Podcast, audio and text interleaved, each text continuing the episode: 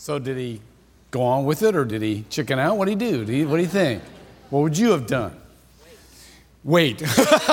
There's a mother down here that says wait. you don't count, mother. No, I'm kidding. Of course you do. Here's the point we are filled with situations that are filled with ambivalent feelings, conflicting voices. And we come to a situation exactly like that in today's scripture. Now, before we get into that, by the way, I think I, think I forgot. Hey, Leanna, would you call back there and have somebody bring out my, my Emily Dickinson? I think I forgot my book somewhere. Um, but we come, thank you, Vernon. I'm so good, you know, past 50, I just can't remember. Can't hardly, can't hardly remember who I am anymore. Anyhow, as we preach our way through John, remember where we are contextually as far as the scripture itself goes. Remember, thank you, Mary Beth. I appreciate that. Uh, now, if I can only remember to read it, if I, if I finish the sermon, I haven't read out of this, say, hey, give me a little Dickinson here. Um, remember that last week, as we talked about the raising of Lazarus, that was the last of Jesus' seven signs as to who he was. The last that God would teach us through the actions of Jesus about the identity of Jesus. Now we begin a section which we find the identity of Jesus signed through things that are done to him, people that come to him. Now remember historically where we are also as you turn in your scriptures to the 12th chapter of the Gospel of John. In the last of the 11th chapter, you remember that after the raising of Lazarus, there was a big brouhaha. People were out to get him. And therefore, he went away to pray, went away to be with his father. And now he is coming for the first time back into the public setting in Bethany. And therefore, those that receive him are in a very precarious position. This is the first of the, of, of the ambivalent uh, circumstances that we see. If they receive him, they are in dangers from the authority. He's an outlaw. But if they don't, their hearts will cry out because he has affected their lives to such a degree that they have to show, they're compelled to show their appreciation. Now, let me read just the eight verses together, and then I'm going to, then I'm going to go into detail with you. Jesus, therefore, six days before the Passover, came to Bethany where Lazarus was, whom Jesus had raised from the dead. So they made him a supper there, and Martha was serving. But Lazarus was one of those reclining at the table with him. Mary therefore took a pound of very costly perfume of pure nard and anointed the feet of Jesus and wiped his feet with her hair. And the house was filled with the fragrance of the perfume. You can, you, can, you can see the writer that was there remembering that. But Judas Iscariot, one of his disciples, who was intending to betray him, said, Why was this perfume not sold for 300 denarii and given to poor people? Now, he said this not because he was concerned about the poor, but because he was a thief. And as he had the money box, he used to pilfer what was put into it. Jesus therefore said, Let her alone, in order that she may keep it for the day of my burial. For the poor you always have with you, but you do not always have me. We open in a situation where Jesus has come to a house. Now, John doesn't name what house it is. If you read the account in Matthew chapter 26, especially the account of, of, of, in Mark 14, you're given more details. And one of the details you're given in Mark 14 is that this is the house of Simon the, the leper. Now, we have at least two people in this banquet. There are at least 15 that you can just name by name. I mean, there's disciples and Mary and Martha and, and, and, and Simon the leper, who Jesus has cured from leprosy, and Lazarus, who Jesus has raised from the dead. And so you have people, in addition to the disciples, who owe their lives to Jesus or the lives of those they love. And so, therefore, even though they are surrounded by enemies, they can't help but show their appreciation. Now, Martha is serving as usual. We talked last week about the girls and about their different personalities. And I, we're going to concentrate on Mary today, as Vernon said, But I don't want our concentration on Mary to make us presume that the gifting by Martha was not just as extravagant as the gifting by Mary. Now, let me tell you why that is.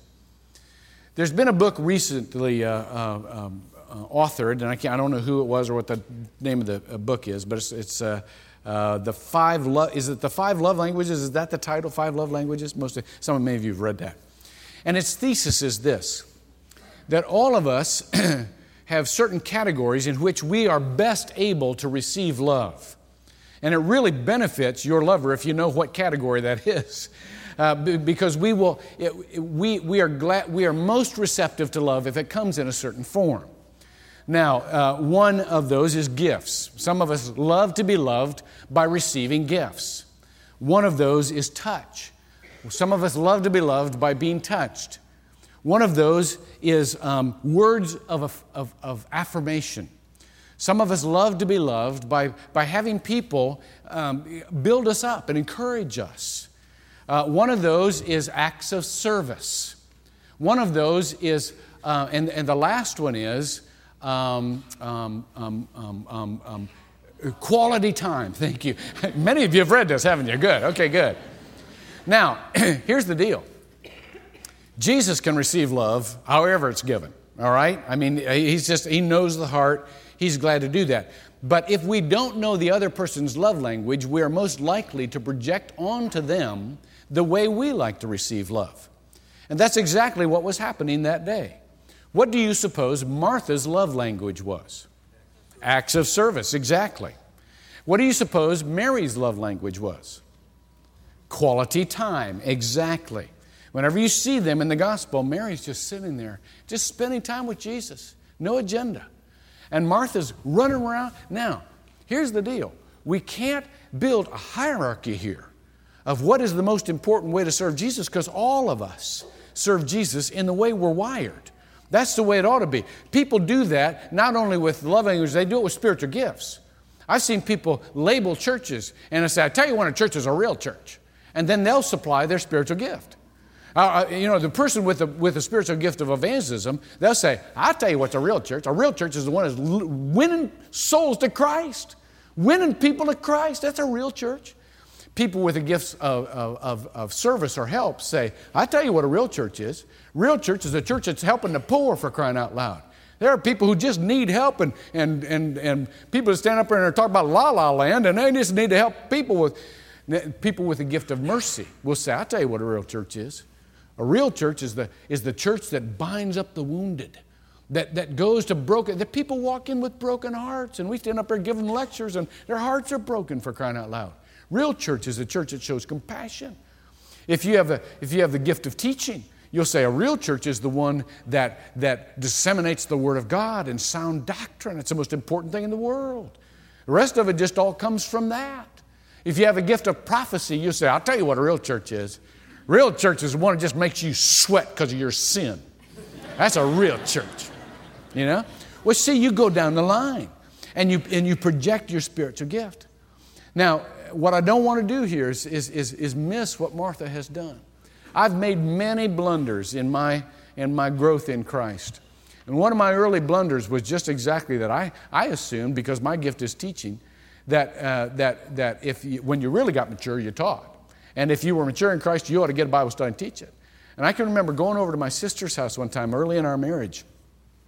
And I was talking with Michelle and said, So, what are you doing with the Lord these days? You know, and she said, Well, I just got done making all these crafts for our church bazaar. And I said, Michelle, how long have you been a Christian now?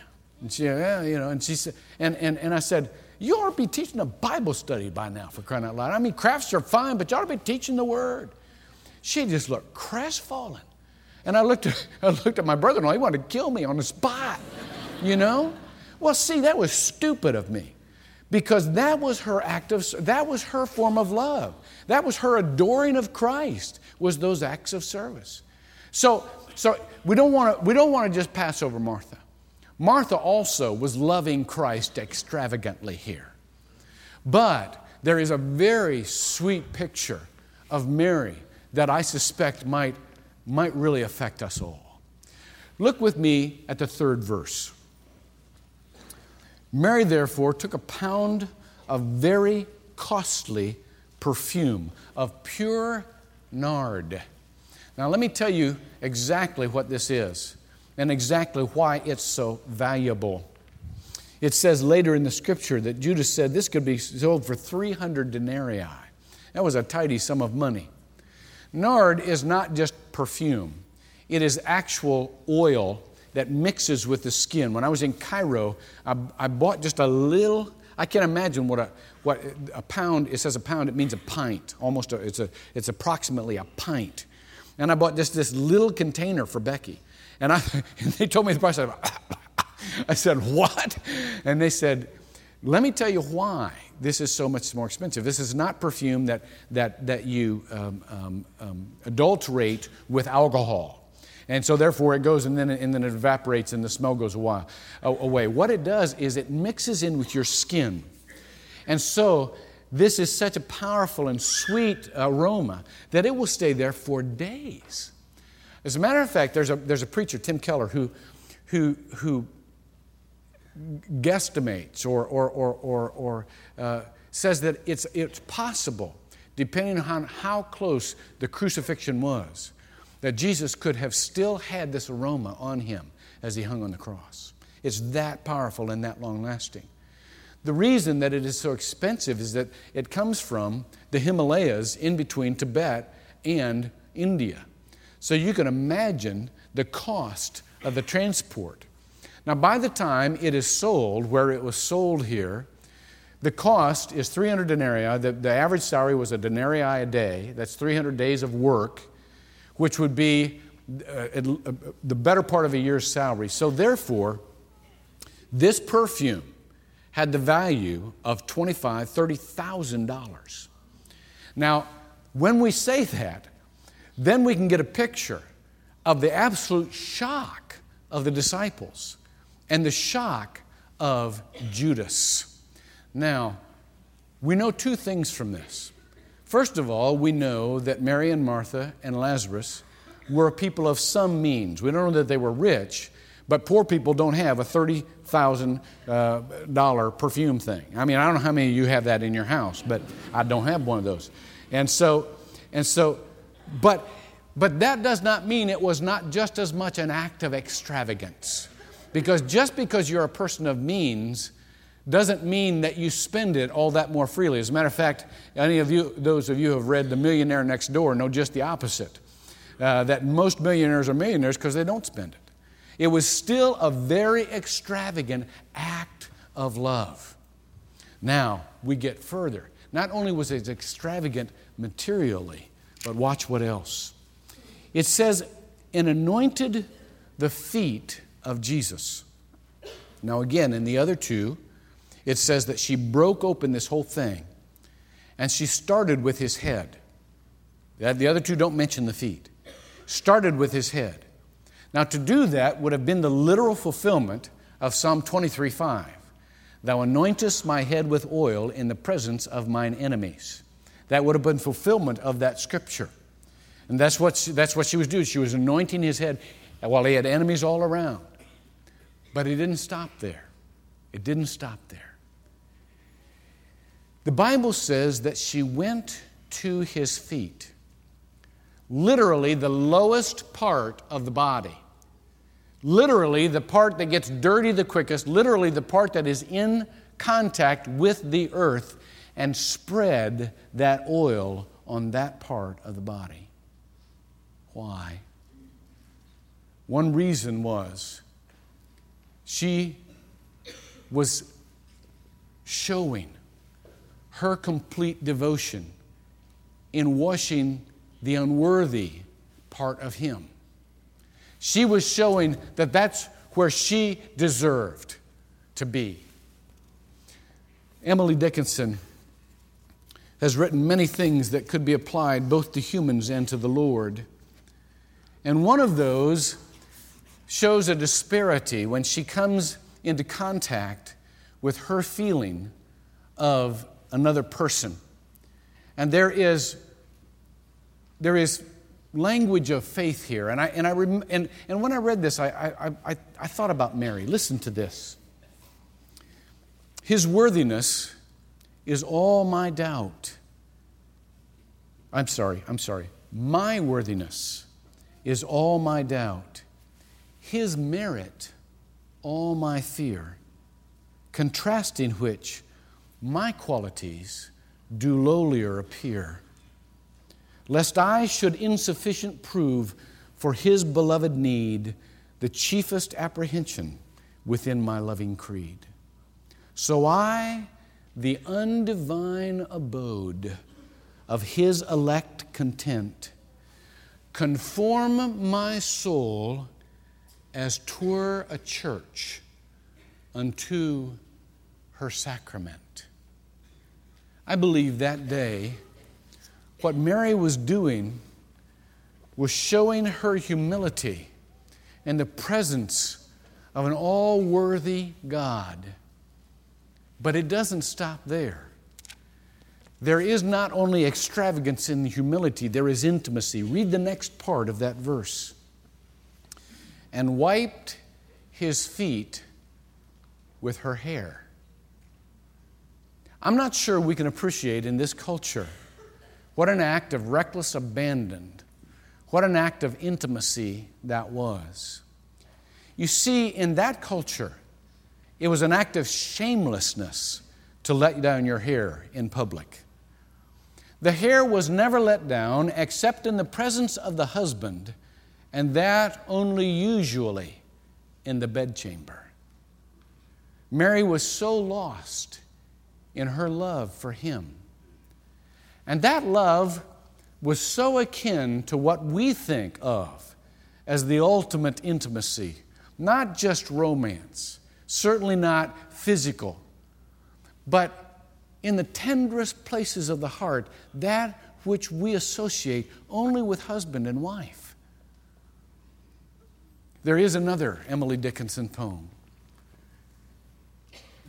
given in marriage unto thee, O thou celestial host, bride of the Father and the Son, bride of the Holy Ghost. Other betrothal shall dissolve, wedlock of will decay. Only the keeper of this seal conquers mortality. Mary was given herself that day into a celestial marriage, into a marriage with God. And so there is this, there is this intimacy. There's every reason not to do this. There is the reason of the enemies. There is the reason of common sense economics. There is the reason of the judgment of your peers. There is the reason of embarrassment, of being, being labeled shameless. And she does it anyhow. Why? It was not for the purposes of not giving to the poor. Jesus said, The poor you'll always have with you. You know, it's interesting that when we stop with the either or stuff, we start to see for the first time the both and. Jesus understood his life was giving to poor people. That's why he came. He gave up the treasures of heaven to come down and give to us. Jesus understood that necessity so much, he didn't need to defend it, he didn't need to explain it for a moment. C.S. Lewis said this Those who have loved beyond this world are better able to love this world than those who have only known it. Those who have loved beyond this world are better able to love this world than those who have only known it. Her extravagance to Christ that day would increase her giving to the poor. You see, there's not a lot of explanation, not a lot of need for explanation about extravagance in the New Testament. But there is emphasis on going beyond what you think is extravagance. When the Bible, one of the things I love about Crown Ministries is that it doesn't talk about the 10% you give to the church. It talks about the 100% you give to God in various ways. It talks about your whole life. That's giving to God.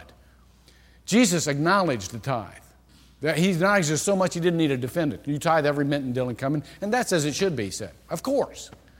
But you neglect the weightier matters. You neglect, you neglect the more important, and that is your heart matters. Of course you would give to the poor. That doesn't that goes without saying. But I want to show you something today, he was saying, that really matters, and that is your devotion. That is your devotion. And so Judas struck up with this thing that sounded very reasonable. Should have been given to the poor because he lived in an either or world. Now, the Bible tells us he had an ulterior motive. Bible says he was a thief. Thief, by the way, the word used here in Greek is kleptes. We get the word kleptomania from it. Now, a kleptomaniac, as you know, is not a sock over the head, gun in the hand, hold up kind of thief. It's not a blatant thief.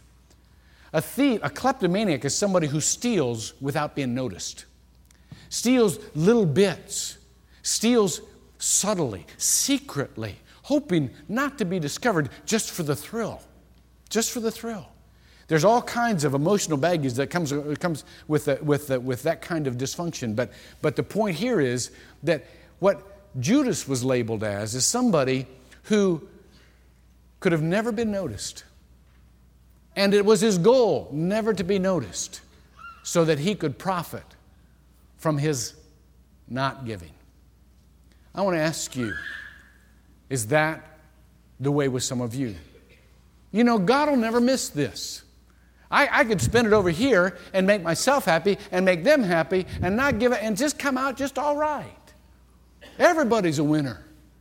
And there are these subtle ways that we have of not loving God entirely, not just with our money, but with our heart. There are these little prenuptial disengagements that we have. Oh, we give, but if things start to go wrong, I kind of want it back. Thank you very much. We're very careful we are subtle about taking back that which really belongs to someone else. But when Jesus defended Mary, he did it like this let her alone, in order that she may keep it for the day of my burial. What a sweet thought that is. There are a couple of ways that we can behave toward one another. One of them is just to say what we think on the spot and justify it by saying, well, at least I was being honest. Another, though, is to look far enough ahead so that you will never regret what you just did. Mary was going to keep that day for as long as she lived. I don't know how long Jesus was around, but I know on his dying day, Mary was glad that she had that moment of giving everything to him. She would never regret that. Let me ask you if that's the way with you. If you treat that, the Lord like that, if you treat each other like that. You know where I learned this? You know where I learned how to do this? I, I didn't learn this with, with Mary or from Jesus. I, I should have. But it took my wife to teach me this. When I met Becky, I came from a very conflict habituated family. I mean, we fought all the time. That's how I was raised because fighting was our form of intimacy. You know, fighting is a form of intimacy? Really is. If you can't get the positive stuff, you'll get the negative stuff because both give you attention. And so if somebody doesn't give you what you need, the full amount of attention in a positive way, you'll, you'll get them emotionally going so that they tune out of the world if it's only just to yell at you. And that's a form of intimacy.